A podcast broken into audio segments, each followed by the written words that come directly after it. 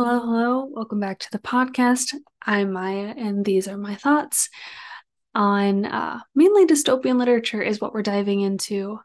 Um, specifically, the Hunger Games. And today, I kind of want to talk more about um, what the release of The Ballad of Songbirds and Snakes kind of says about our current culture. And um, spoiler, it's not flattering.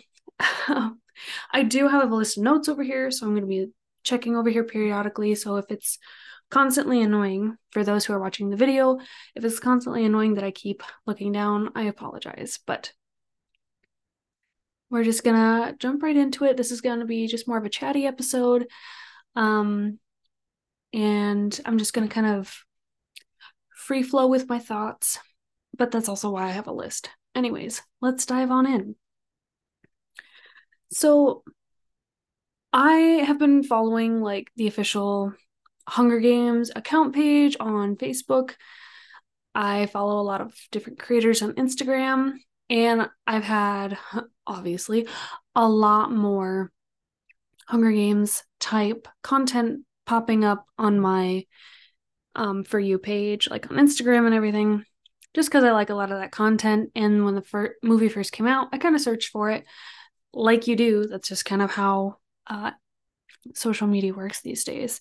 But the even immediately and even before the movie had completely come out, I was noticing some concerning things about how people were receiving a lot of the promo material, um, about how people were receiving the trailer, how the cast and crew and like the professional um marketing company was kind of pushing this out there. And again it, it just i'm gonna get into it. We'll talk about it. So right off the bat I'll, the red carpet premieres i mean hollywood is one thing right?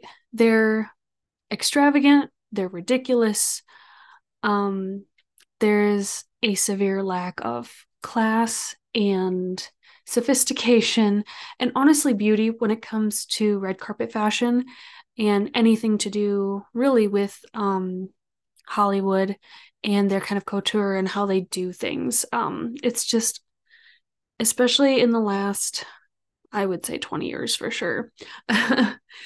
um, in the last 20 years, um, the fashion has just been I hesitate to say the word, but you know what? I'm just going to come out and say it. I think it's grotesque. I think it's ugly. It's not pretty and it's not flattering. Um and I saw that with the I'll say costumes or outfits, however you want to say it, of the cast and crew uh, during the red carpet premiere premiere for the Hunger Games. And I, okay, I will say that I appreciate the subtle or not so subtle nods that they had to the original series, whether that was um like Rachel Zegler was wearing a lot of dresses that were very similar to ones that Katniss Everdeen wore um, in her victory tour. Funny how that works. Um, and just different dresses and outfits throughout the original series. I do appreciate that. Um, they were that is something that I do appreciate about this film and kind of the mindset that went into making it and processing it and putting it out there for fans and for the world is that they were very conscious of the effect that the first that the original book trilogy and the original movies made and how impactful they were. And there was constant um, appreciation and subtle nods and hinting and symbolism that were all connected to the original source material which i really appreciate. Um, but in looking at photos there's specifically one facebook post and i'd have to find it but if you can go on to the hunger games official page, especially on Facebook. I'm sure it's on Instagram, but I saw it on Facebook. If you scroll back through to like the red carpet premiere right before the movie like officially came out in theaters or whatever. Um I just I don't know why they kind of took this angle with the film premiere and the kind of photo campaign that they did with it. Um because they had cast and crew and I'm sure it was professional photography. It did not seem like it was taken on like an iPhone, but who knows. Um where it was very focused on the photos were selfie style, which I already don't know how I feel about that. Um, it was selfie style. It was all about like hanging out in luxury and having fun and it just it feels tone deaf to me. It feels really tone deaf. Um because it feels like the cast and crew themselves who are on the red carpet. I should say the cast mainly because they're the ones who are making all the public appearances. Um, except for the director for the most part. That's generally how it goes. It just they there's two things. They could take this opportunity to call attention to big problems that we're seeing in our current government, in our current society, in our culture, and everything. But they don't. And I understand maybe why they don't, but I think they should have. I think something should have been said. I mean, these films are about a dystopian future. Um, that doesn't seem so far off anymore.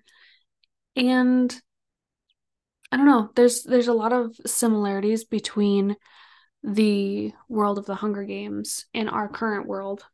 And I I feel like there's just some missed opportunities where um the cast had they been so inclined would be like give out a warning of like hey we're we're nearing our us ourselves and our society like we're nearing this if not already at the mentality of the Capitol we should really check ourselves That's my opinion anyway.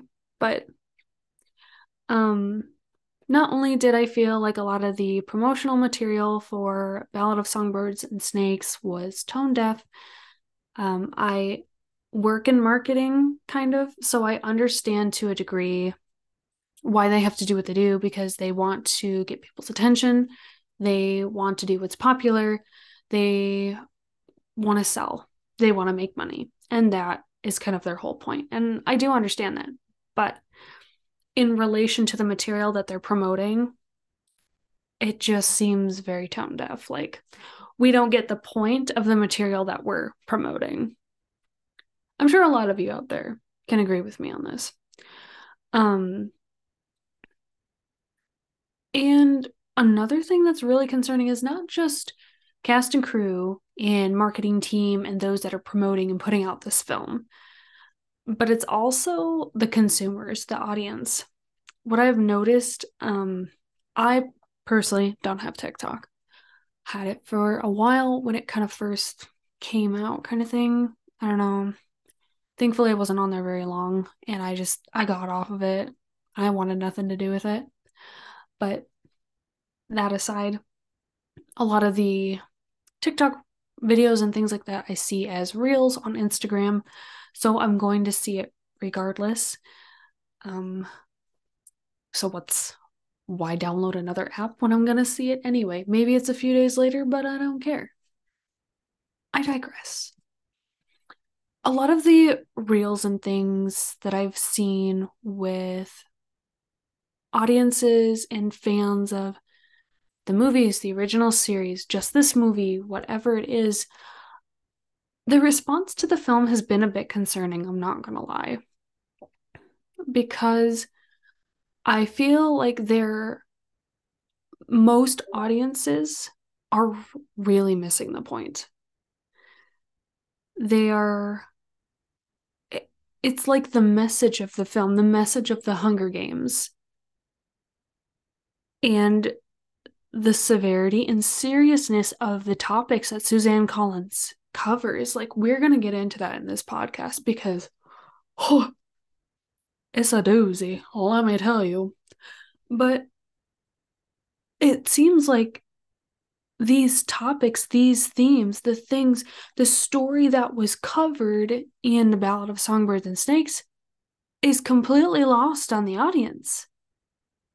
And again, this is not a compliment. This is not flattering.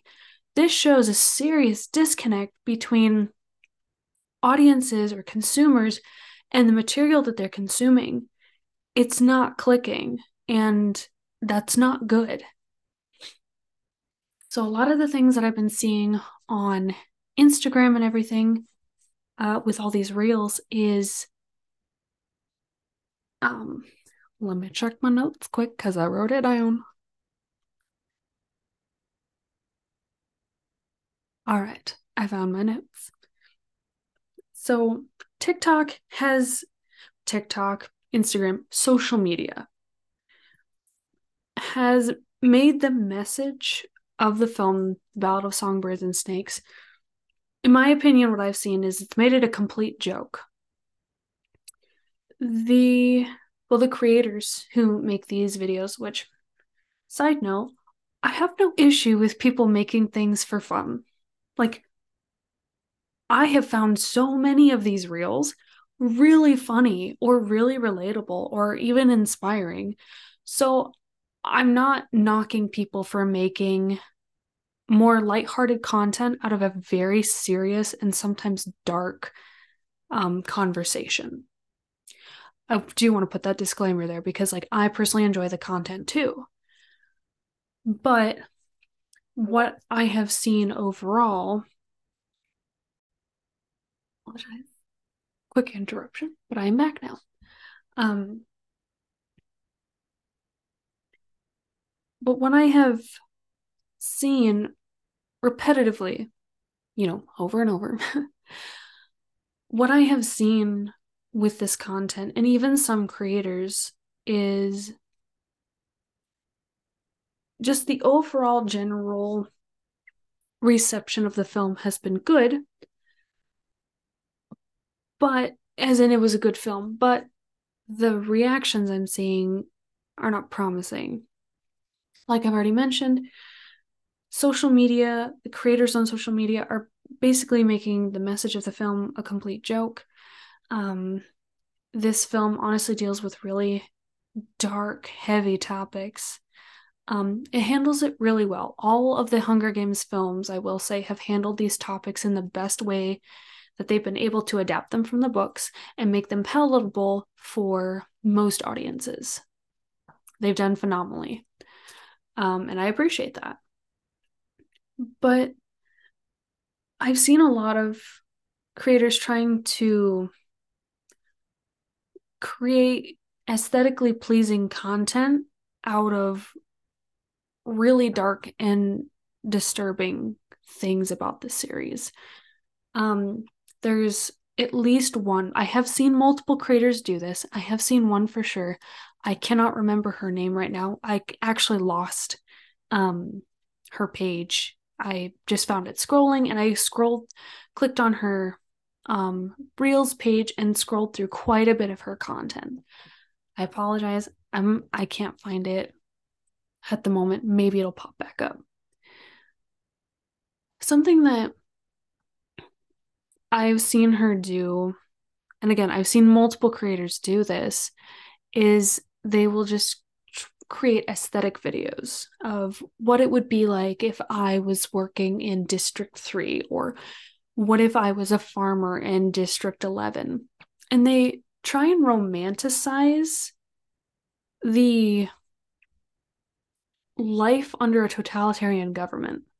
Like there's something romantic about oppression. And that's kind of the point of where I'm getting at today. Um, people are missing the message of these films and these books in some very concerning and dangerous ways where they're romanticizing oppression, they're romanticizing child labor, slave labor, um, tyranny. Uh, like with Finnick, a lot of people romanticize Finnick because he was a very gorgeous and good looking character. That's how he's described in the book. And the actor who portrays him in the films is a very nice looking man. Absolutely. Um, but they focus so much on that that they completely gloss over the fact that this is a spoiler. So if you don't want to hear, skip ahead.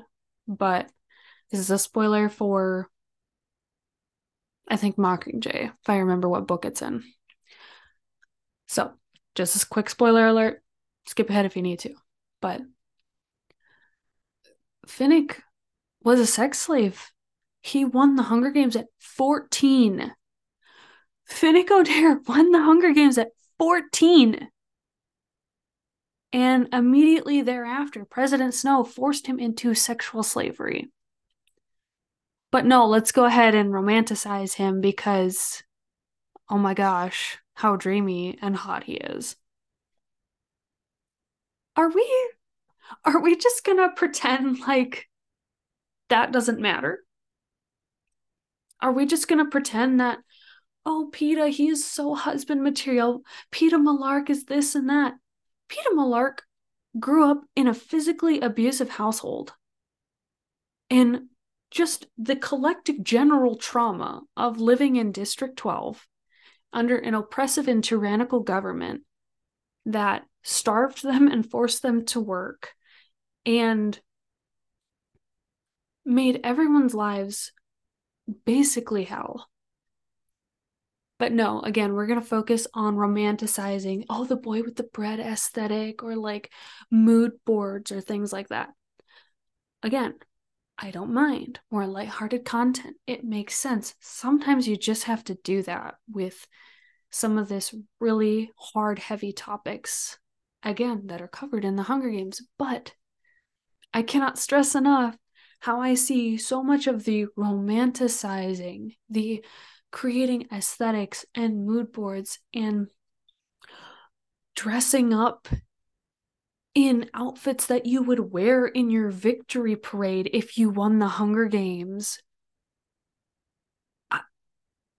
It's tone deaf. It's out of touch. Are we are we as a society, like our generation, are we unable to understand and comprehend the depth of this story? The lessons Suzanne Collins is trying to impart to us. And in writing this book series, you know who the Capitol is based off of? Us as consumers.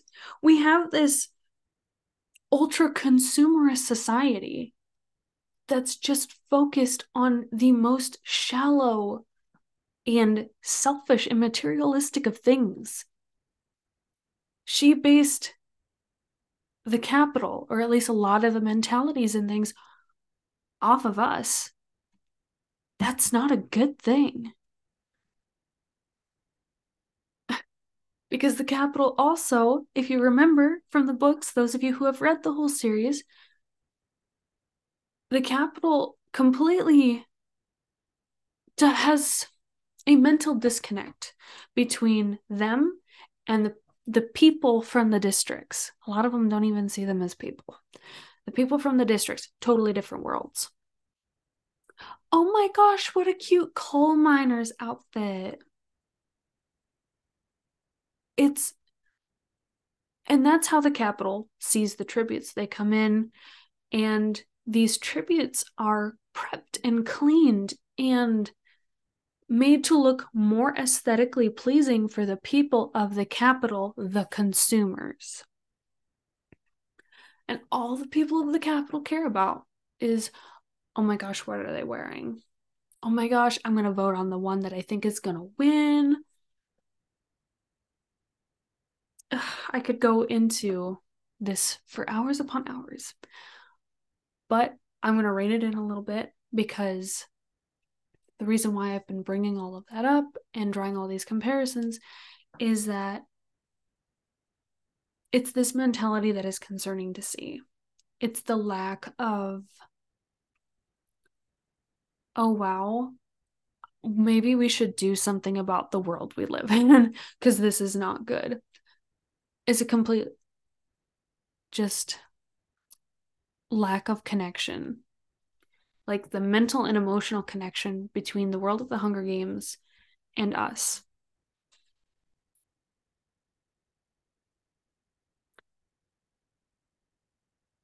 People are, the audiences are more focused on fashion, quite frankly, gluttony, and rooting for their favorites and crying when they get killed. Do you know where that quote is from? Okay, for those who can't remember or can't guess right now, which I get, Gale said that at the very beginning of the first Hunger Games movie. You root you root for your favorites, you cry when they get killed. It's sick. I don't know what else to say to that. It's it's kind of the same mentality, I feel like. It's the same disconnect we have to the messages of these films that the Capitol had to the tributes in the Hunger Games and the oppression in the districts around them.